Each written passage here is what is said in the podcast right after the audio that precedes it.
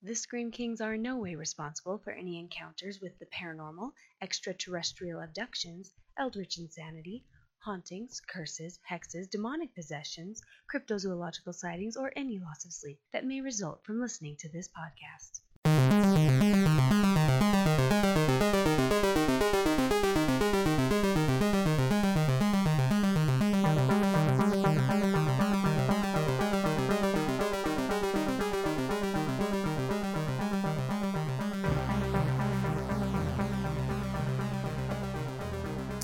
This is the Scream Kings podcast. I'm Max George. And I'm Nathaniel Darkish. This one podcast changes everything for me. That could mean so many things. Yeah, it really does. It's a very cryptic opener. If you can't pull a horror movie from that very vague quote, then we should probably mention that we are talking The House of the Devil. Tonight's big eclipse is now well underway. I feel a little weird just dropping you out here like in the middle of wherever we are. This is such a good movie, people. If you haven't seen this movie, go watch it. It's streamable on about everything out there. It's so good. Yes, it is. So, um, I guess a few details about the movie. It is, like I said, The House of the Devil. It came out in 2009, directed by Ti West, written by Ti West, and it's it's f- just a solid movie. It really is. And a quick kind of plot rundown. It's about this college age student who's moving into a new apartment. She's got to find some money somewhere. She finds this advertisement on campus for babysitter. She goes and checks out the babysitting venue. It's this really creepy old man. There's a lot of details I just skipped over, but it's fine. Yeah, that's really cutting right to the meat. and one thing turns to another. She realizes that it's not children she's supposed to be watching over, it's this decrepit old lady. And it just snowballs from there. Yes. And we'll, of course, cover a few more plot details as we're going over what we like about this movie. So, Hit do you want to? Oh, okay. Yeah, I'll, I'll start us off. So, I have a lot to say, but go for it. so do I. Uh, so, I guess for starters, one of the things I really love about this movie is that um, it is definitely a strong tribute to a lot of 80s horror movies. And because of that, it you, you can tell that Ti West has really done a lot to structure the plot and structure the filmography and structure really everything about the movie around that idea. So, you know, kind of like what we mentioned with with some stuff with like The Conjuring, how a lot of the techniques mirrored that of the time period. Uh, I would say this is taking that idea and taking and, and running even further with it. So, for example, in the 80s, using a zoom on a camera was really co- a common technique, especially for you know getting like really close-up shots, uh, you know, like reaction shots. That they would zoom up on somebody. While a more modern technique would involve you know moving forward with a dolly with the camera. But so this movie, you know, went with the 80s method with the zoom. Uh, and it does that with with everything like the, it, it looks and feels authentically like an 80s movie just to every little detail And honestly, the first time I watched the movie, I thought it was an 80s show. I didn't look up the year it was filmed or anything. And so, I mean, I think that's a huge testament to Ti West. I'm a huge 80s culture slash movies fan, and I had absolutely no idea this was a modern film. Like, it's incredible how well produced and well shot it is to make you feel like you're watching a classic 80s horror movie. and i also like that for for the most part a lot of the actors and the, the people that he got involved in the project are also just people that aren't necessarily super huge names i mean i guess greta Ger- or greta gerwig is pretty big now but she was more of an unknown uh, at that time as well and yeah, so like you watch the movie and it's not like, oh hey, here's this modern star and here's this modern star. They're just anonymous enough that you're like, oh, is this just this yeah kind of anonymous gem that that kind of went under my radar for the last thirty years? well, and uh, it's so flawless and seamless on how it is put together. Uh, I mean, the fashion's on point. The music is indicative of an 80s horror movie. The scenes, like you were mentioning, even how they filmed it, the cinematography is very, very true to styles that you saw. Um, you know, in in great classic horror movies that have created a legacy. Like it, it almost felt like this was a tribute to those awesome horror movies. Oh, for sure. And it did it so well. You know, there are some movies out there that try and replicate this, and it just doesn't pull it off so seamlessly like this does. Yeah, yeah. I mean, I feel like the, this kind of styling, you know, replicating the filmography and and you know everything that that that is of you know kind of the more classic era, uh, you know, be it the seventies or eighties, is definitely uh, kind of a popular thing more recently. But I would say, yeah, The House of the Devil probably does it more successfully than almost anything else I've seen. You know, it does it better than Stranger Things. It does it better than The Conjuring. It does it better than, yeah, almost any other movie I've ever seen. And Stranger Things does a really good job, but there is something very distinct and different about The House of the Devil that I really think is that extra level of kind of nostalgia, for lack of a better term and and I don't really know what that is. Uh, you know, you just feel like you're watching one of those horror movies that you grew up watching, and it was made nine years ago. Like it's, I can't say enough good things about this movie. All right. So what what's another element of the movie that that spoke to you? For me, I love a well balanced horror movie that keeps you engaged definitely leads you on, but you're not 100% sure what is going on. If it is just a creepy old man with a weird grandma, um, if there was something more nefarious going on, is this going to turn into a ghost movie? The title is called House of the Devil, so is there demon stuff going on? And you really have no idea the full content of the plot until like the last 15 minutes. And sometimes I really don't like that, but this movie ties it up all very, very, very well. You've come to find out that there's this lunar eclipse that's happening, and so this family who advertised the babysitter is actually looking for a victim to use in a human sacrifice. And the family is all engaged in these very, very dark black magic, satanic ritual stuff, and it like snowballs out of control, but in the good, powerful way. Would you agree? Yes, for sure. I feel like it's it's such an effective movie because it's it's just so well constructed in terms of the plot. You know, so we have this character who is there because she is desperate for money. But she's smart. She is willing to get out of there if there's anything too fishy. And it's um, so good. I just want to interrupt you there because she she is smart and that's really brilliant to see, especially in an 80s horror movie. You know, she brings her best friend along to scope out the place and make sure it's not uh, creepy. Like it's it's real life situations that would happen. Sorry.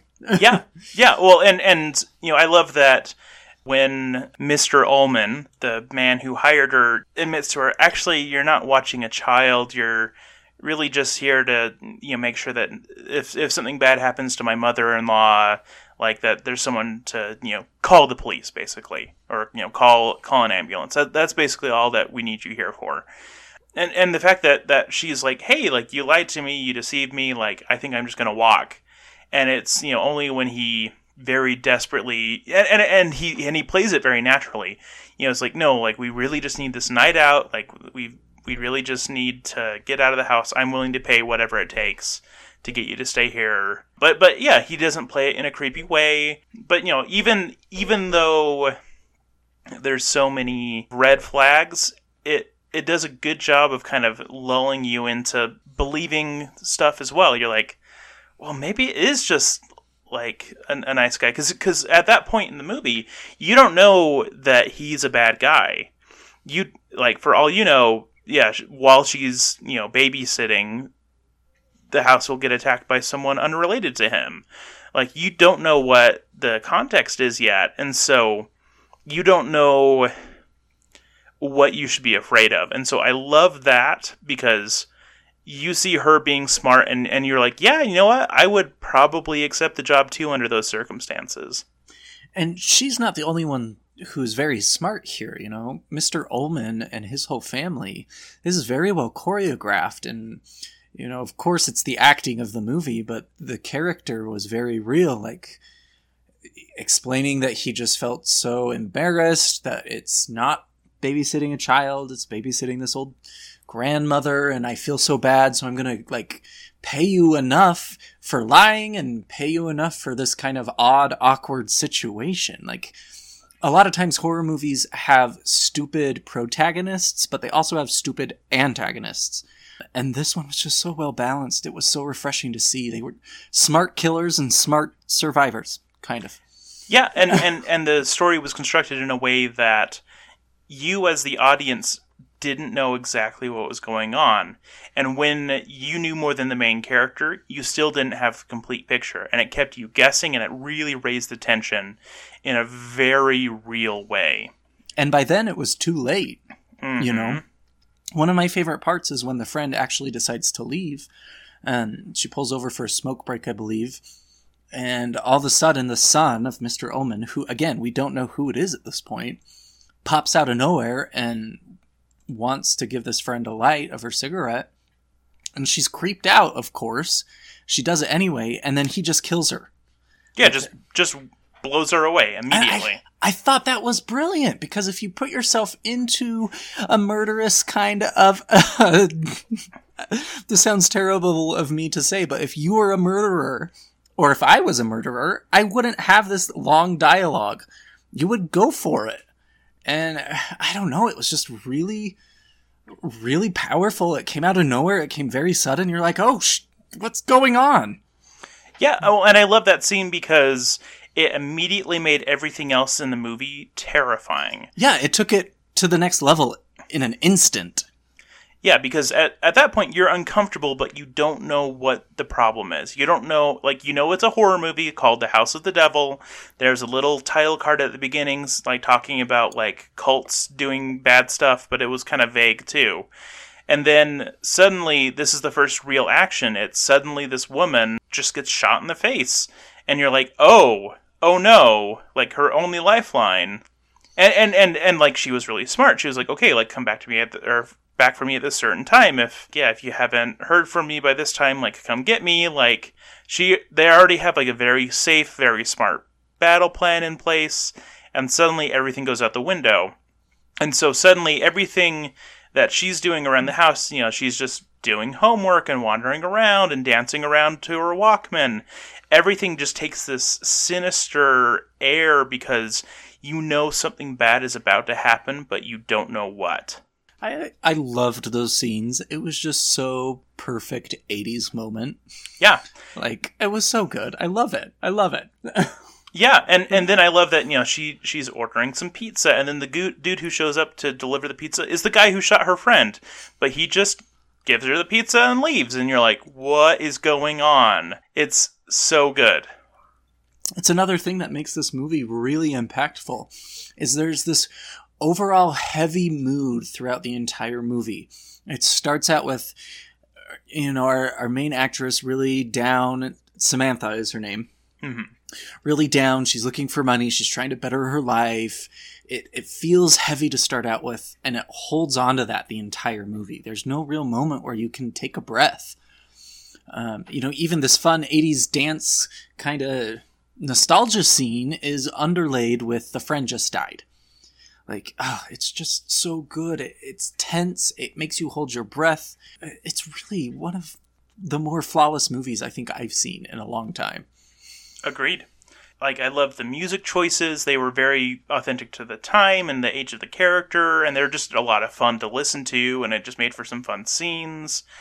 And it doesn't like beat you in the face with horror. You know the horror is very very real.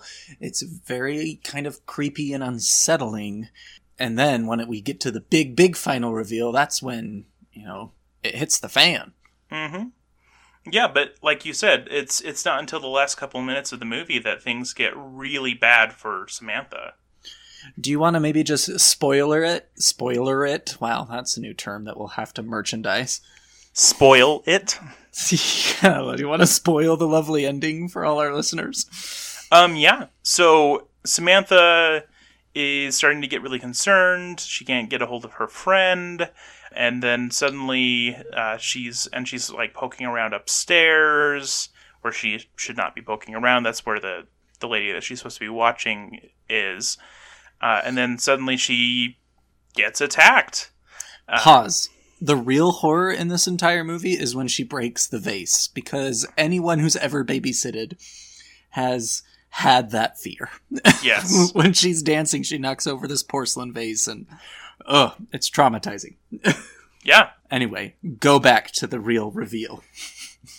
she's just kind of looking around and then suddenly she gets or jumped she gets dragged into the attic suddenly she's tied up she's you know there's the couple that hired her mr and mrs ullman and then there's the old lady she's supposed to be watching and they're uh, and and also the the pizza guy you know the the son of the family and they're they've got her tied up in the middle of a pentagram and they're doing a ritual.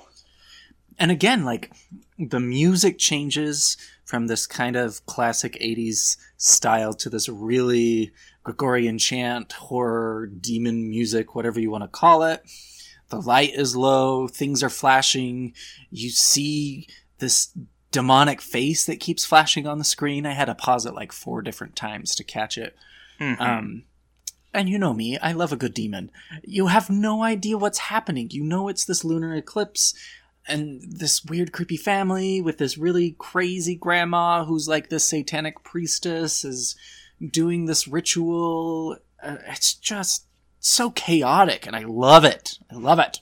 Yeah, yeah, it's it's suddenly she she is in this situation, she doesn't know what to do, but she manages to like wriggle free, you know, after they've like made her drink blood and all sorts of weird crap.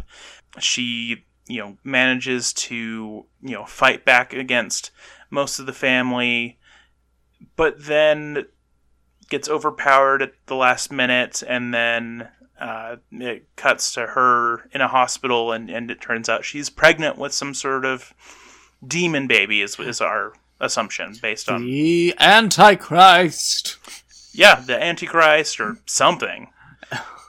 And then credits roll. Yeah, and again, the movie finishes, and you're like, wait, what? What? What? What? it's it's just so fun. It's a really really solid horror movie. Yeah, well, and it's it's kind of weird talking about it because a lot of movies, if they had that kind of abrupt of a of a change and, and that abrupt of a like twist, like oh no, like she's pregnant with the devil or whatever. Like a lot of movies that have those kinds of twists don't work, but this movie executed that idea flawlessly. And why do you think it worked better in this than a few of the other movies where they try and do this? I feel like a lot of other movies when they try to do that, they either don't give enough detail or they give way too much and just beat you over the head with it. Um, it's either you know so bare bones that you're like this doesn't fit with the movie, or it's hey we're gonna now sit and have you know the villain's monologue for 15 minutes explaining in detail their cult and their evil plan. With this one, it was very subtle. A lot of the clues came from little snippets from them, you know, having the radio on in the car where it's talking about the lunar eclipse and how there's lots of worries about like cult activity or you know the occult or you know that that the lunar eclipse is associated with occult rituals. And there's just lots of like little pieces throughout the movie that gives you enough that when it all comes together at the end you're like yeah that was all there and you can kind of in retrospect go okay that piece fit there that piece fit there now i have the whole picture and for me, I think a, another huge portion of it was it was simplistic but scary at the same time. You know, the grandma was very kind of grotesque to look at, and the blood pentacle and the drinking of the blood, all of that was very gory, very horror esque. But at the end of the day, there wasn't, you know, black eyes or cloven hooves and demon fire. You know, it was it was very simple, but to the point where it that simplicity scared you still. Yeah, well, because it made it more grounded in reality. Exactly. Because you know, with the exception of the very end action, like it's all stuff that could really happen, and then the stuff that uh, does happen at the end, the you know where it kind of veers into the supernatural. Once again, it's it's done in a way that feels real. It doesn't, you know, there's not some big crazy demonic face. There's not. I mean, like there there's a demonic face, but it's not like it's anyth- not the focus. yeah, it's not Valak from The Which- Conjuring 2 or The Which Nun. iteration of Valak are you talking about?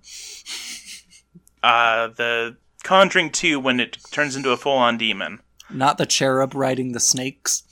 Yes. Sorry. you know, it, it it's not anything that flashy and cinematic. It, it felt very grounded in reality. Like if there were really a demonic cult doing this kind of thing, this is what it would look like. It, it worked. What were some of your favorite scariest parts? I've mentioned one being where her friend dies. That to me was like the pivot point for the movie and was really very horrific in my mind. Do you have a few other ones you like? Um, for me, it was less a, any like specific moment, and more just the general feeling of, of fear that I felt, basically from that moment in the movie on. You know, I felt uneasy for the first half of the movie, and then for the second half of the movie, I was scared because I didn't know what was going to happen, but I knew was, but whatever was going to happen would be bad. You know, I I I remember recoiling as soon as I saw that the pizza guy was the dude who shot her friend. I it, it was little thing after little thing and and just, you know, seeing Samantha be so vulnerable and being unaware of how vulnerable she is is what made me feel so scared the whole movie. And in conjunction with that, too, I really liked how a lot of the fear for me is you just had no idea what was going on. Is this a home invasion thing? Is it satanic? Is it going to turn out to be paranormal? Is it, you know, the call is coming from inside the house kind of a movie? You know, what is going on? And that confusion for this movie really worked. And I think it worked because the plot was so cohesive, the characters were so real you know, you felt like you were there with Samantha trying to figure out what the hell is happening. Yeah. So for me, it's a pretty flawless movie. The only like improvement or critique that I could pick out of, and this is like me being very nitpicky, would be maybe some of the pacing at the beginning of the movie. It was needed, and I think it really helped develop Samantha as a character.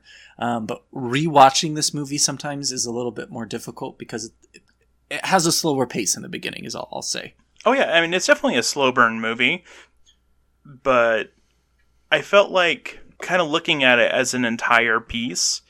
I, I don't feel like it was a slow burn in a bad way. I felt like it had all of the little pieces, you know, earlier on in the film that ended up being important later. So it didn't feel like it was boring or, you know, unnecessary at any point. You know, it, it set up the relationships, it set up the characters, it set up you know the situation and also set up a lot of the the background details that ended up becoming important relative to this satanic cult. And I would I would definitely agree. I I guess all I'm saying is to be as nitpicky as possible just hmm because I did not give it a 10 out of our crowns. Yeah, I just it, it hampers its rewatchability I think a little bit. It's not substantial for me to to really make a bigger deal out of it than this cuz honestly it's fairly fairly standard or solid, excuse me. Honestly, I think it's the best of Ti West's four horror movies that he's kind of known for. Yeah. Um, there's this VHS, which is pretty solid. I really like the first VHS. Yeah, and, Um, and I mean he only did part of VHS and Tr- true. The Sacrament I thought was really great. I love the Mhm. Sacrament, but not anywhere near as close to being as this level of good. Oh yeah, I like I, I really enjoy the Sacrament, but it's not on the same level. And then he also directed The Innkeepers, which you and I have watched together, and I don't even know if you remember it because it was just atrocious. Yeah, it's. I need to rewatch that movie because everyone is in like, a lot of the internet is very Positive Like, about this movie? very very positive about the innkeepers And I don't know, maybe we were just in a weird mood or something because I was bored. I, I was with my ex, so maybe her negativity was affecting our ability to appreciate the movie. Yeah, I'm I'm I'm definitely wanting to rewatch it just to see what it is that I missed the first time because yeah, I had a hard time with that movie the first time we watched it. So Um, kind, And then he kind- also did the oh, uh oh what's the other movie? It the oh god. It's it's a sequel to that Eli Roth one where everyone has like crazy oh, the cabin Cabin fever. Fever. Yeah, he did Yeah. Cabin Fever too. But I think he has like disavowed that movie. He's like, yeah, I made it, but let's not talk about that. Let's just forget that I Um, made that movie. which is a good choice on his part. Hmm. well, cabin fever. Don't get me started on that movie. Yeah, and he didn't make Cabin Fever. He made Cabin Fever two. I I know. I just that whole series is just I don't know. Not my favorite. yeah. Um, let's move into our crowns and screams. Well, can I tell a fun fact about the movie? Oh yeah, absolutely. I will never turn a fun fact down. So, uh, part of the like promotional release for this movie, uh, when it you know came out on DVD and Blu-ray, is that it was also available on VHS in a clamshell box, just because it Oh. was such a That know, is so cool. yeah, they they really wanted to you know nail down the authenticity of that era by making it you know available in that format as well. And I guess the last movie that had come out in VHS had been like four years before. I think it was A History of Violence, and so it, it was the first one in several years to to have that, and it was kind of unheard of. I don't think it sold that many, but you know it was kind of a fun collector's item. So It is now my mission in life, though, to find it on VHS. yeah, that would be awesome. That would be so cool. All right, let's move into crowns and screams. Yes. For me, I give it a seven on the screams.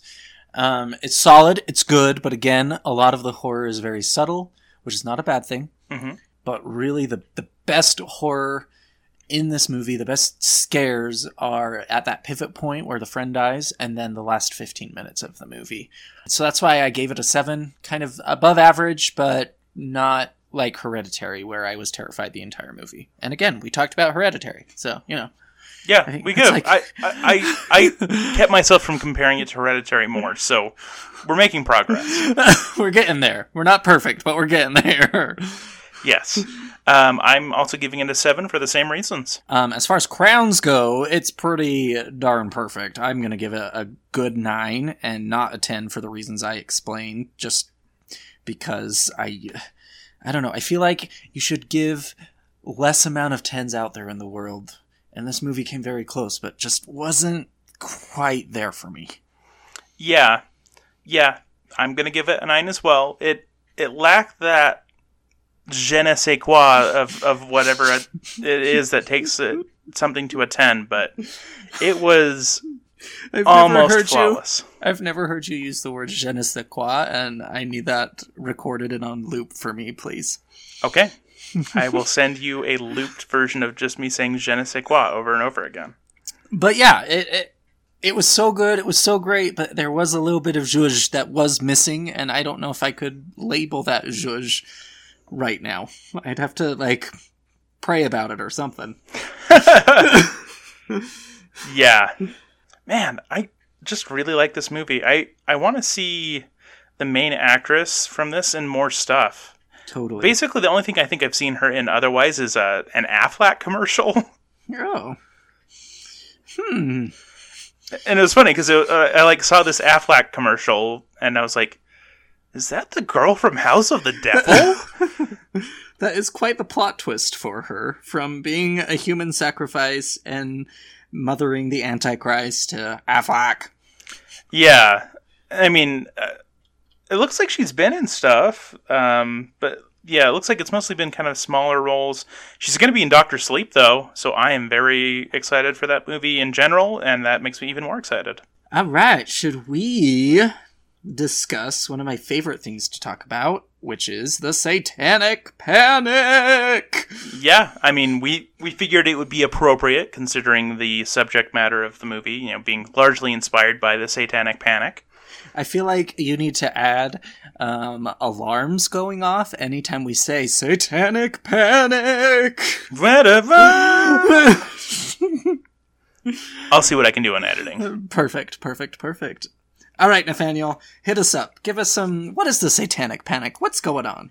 So, the Satanic Panic was kind of a cultural phenomenon that was mostly through the 1980s, that was basically everybody in America being terrified that Satanists were going to come and murder them in some sort of cult ritual or Eat their babies. yeah, eat their babies, murder their kids. Hide your kids, hide your wives. Yeah, I mean it it was basically yeah, Satanists are going to come and mess up your whole life. And they might do it in a way that will make you forget all of it. It's so crazy. Like, it's so crazy. This is such paranoia at its finest. Yeah, but I mean, I think it's a, a great example of kind of how viral fear works. So it really all started kind of around 1980 with a book called Michelle Remembers. Uh, so this was a book by a dude named Lawrence Pazder. I'm assuming I'm saying his name correctly, hopefully. But anyways, it is a book that was about this girl who was a who was you know seeing a psychiatrist and or a psychologist, one of the two, and basically you know through like hypnotherapy and some other uh, things along those lines, she uncovered these deep repressed memories that she had been, you know, tortured and, you know, abused by this cult over all of these years in her childhood. And, and, you know, and it was something that she didn't remember, but it was messing her up, you know, in her adulthood, you know, even though she had no memory of it. And so this has, you know, been largely debunked since then. Um, it was, you know, mostly just a sensational book to make lots of money, and you know, it it sold a gazillion copies because everyone was terrified. But that's kind of what kicked things off. And then shortly after that time, uh, there was a there was some um, abuse of some children at a preschool, and and it was mostly sexual abuse, and because Satanism was on everyone's mind, a lot of the assumptions that kind of came from that was that, oh, like, this must be, you know, like ritualistic stuff to abuse these, you know, small children, you know, being done by a satanic cult. That's, that must be the cause for it. And so those two things really launched this fear of satanic ritual abuse into the public sphere. Um, it's really important to remember too that really from the 60s all the way through the mid 90s there were a ton a ton of occults that were starting to formulate throughout the world i've got a list of just kind of a massive cult that happened decade by decade. You know, in the 1960s is when we get the Manson family coming out of the woodwork. And if you don't know who the Manson family is, you really need to stop listening to the podcast and go do some research. But then in the 70s, you have the People's Temple, which is the Jonestown Massacre, you know, where people say drink the Kool Aid. That came from this. Um, Which was terrible, also the inspiration for the movie The Sacrament by Ti West. It's a horrible and tragic story. In the 1980s, you get the Unification Church, um, which is also called the Moonies. Uh, there's also the Branch Davidians in the 1990s with the Waco raid. Um, and then Heaven's Gate in the 90s. You know, it's this like massive cult after cult after cult on top of all of the satanic panic that's going on. And then you have big, big central figures like Aleister Crowley, who I love to death. He was a psychopath.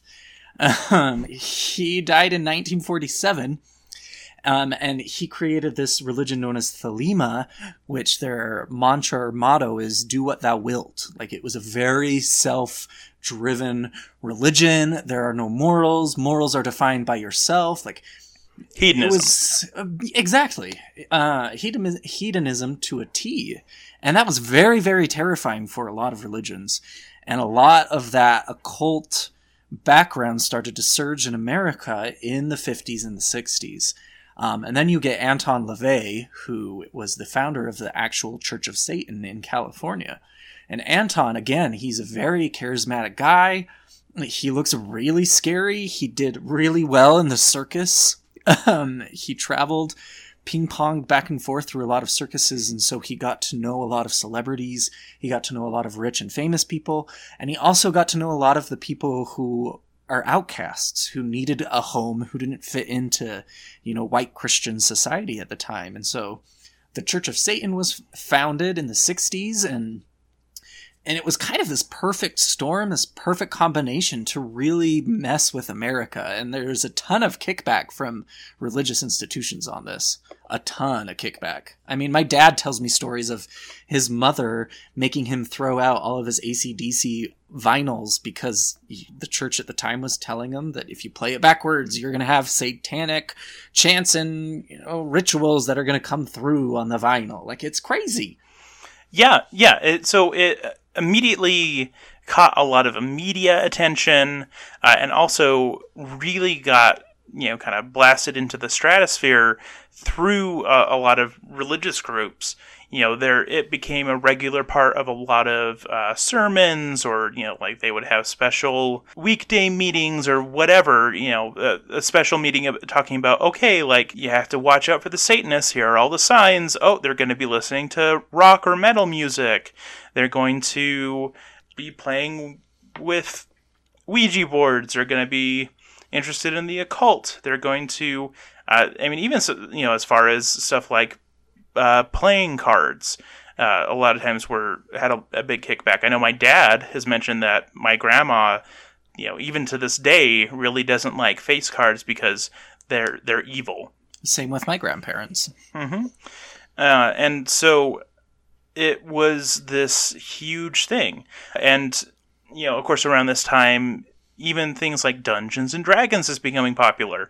And a group was formed called BADD Bothered About Dungeons and Dragons that was a parent group to to keep your kids from joining, you know, the occult through playing Dungeons and Dragons, which is ridiculous.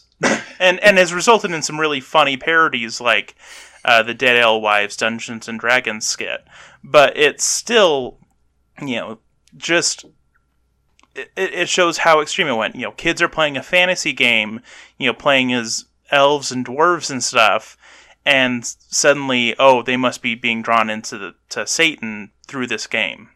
But you know, it, it, all reminds me of our Ouija board episode that we had. That this panic that occurred in the United States did happen to a lot of the adults in our lives, and now you you still feel the reverberations from all of this. Oh yeah, you know, Ouija boards are terrifying. Tarot card is evil. Don't look into the occult, or Satan will take you over, and demons can be summoned by doing certain things. Like it's, it blows my mind how sensationalized things became, and it's a real tragedy for those of us who love the occult because it stigmatizes us quite substantially.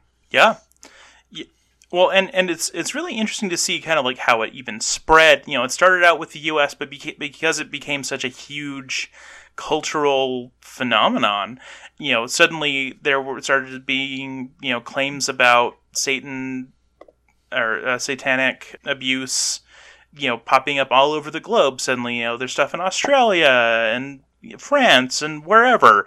You know, suddenly the entire world was just riddled with fear about the Satanists are going to come. They're going to do some ritual to you. You're going to be brainwashed.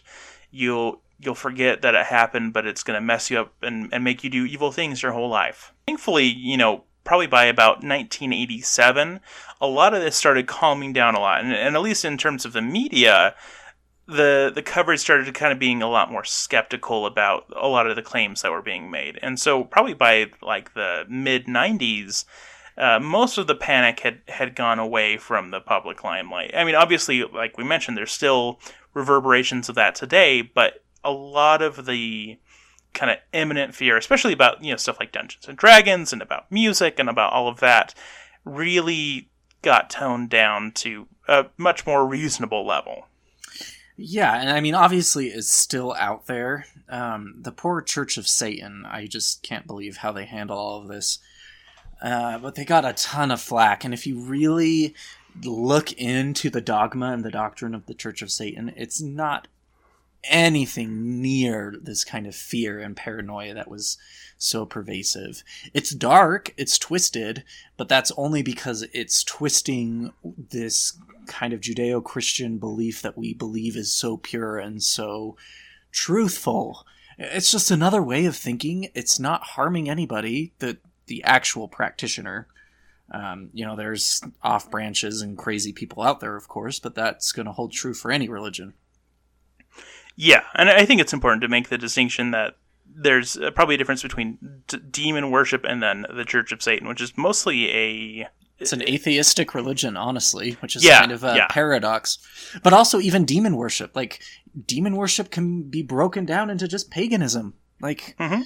it's everything has to be taken with a grain of salt, and when you don't do that, we get things like the Satanic Panic. Yeah, and uh, and, and it's so interesting to see like how it is still kind of manifesting today. Uh, when I was doing some research on this, I was finding some information that, like for example, in Salt Lake City, so not too far from us, uh, in 2008 there was a uh, therapist named Barbara Snow who uh, was put on probation because she was trying to plant false memories of satanic abuse in her patients.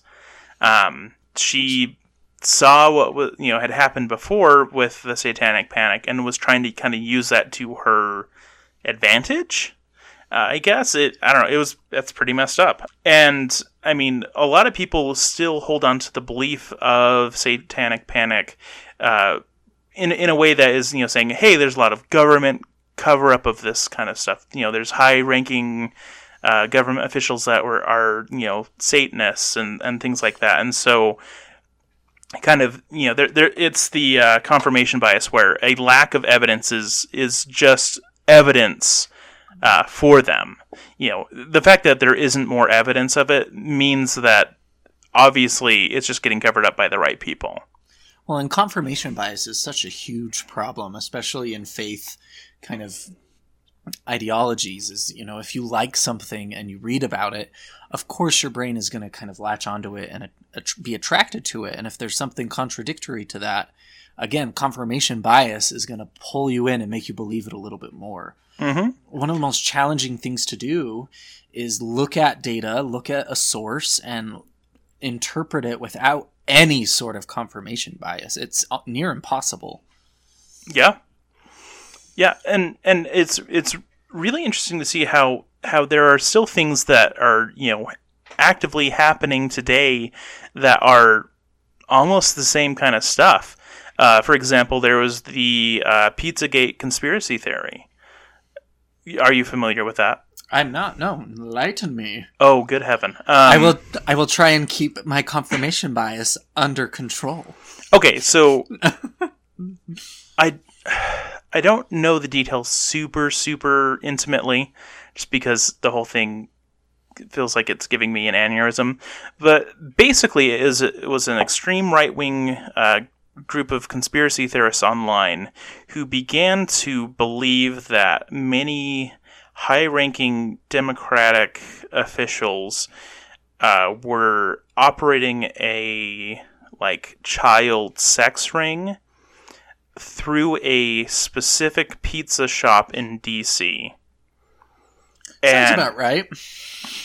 but it it reached the point in which one of the conspiracy theorists went into the pizza place armed heavily and like held people hostage demanding to you know find out like where the the back room is where the children are being held.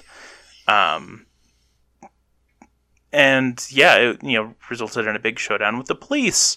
Um you know there was no evidence of it but they were looking at every random you know social media post of, of every you know big d- democratic official you know the clintons for example and and looking at and saying oh like this typo here isn't a typo. It's it's a, a clue showing you know this it, it's giving instructions and all that. And they they had it so broken down, you know, to, to such minutia that they they really believed it.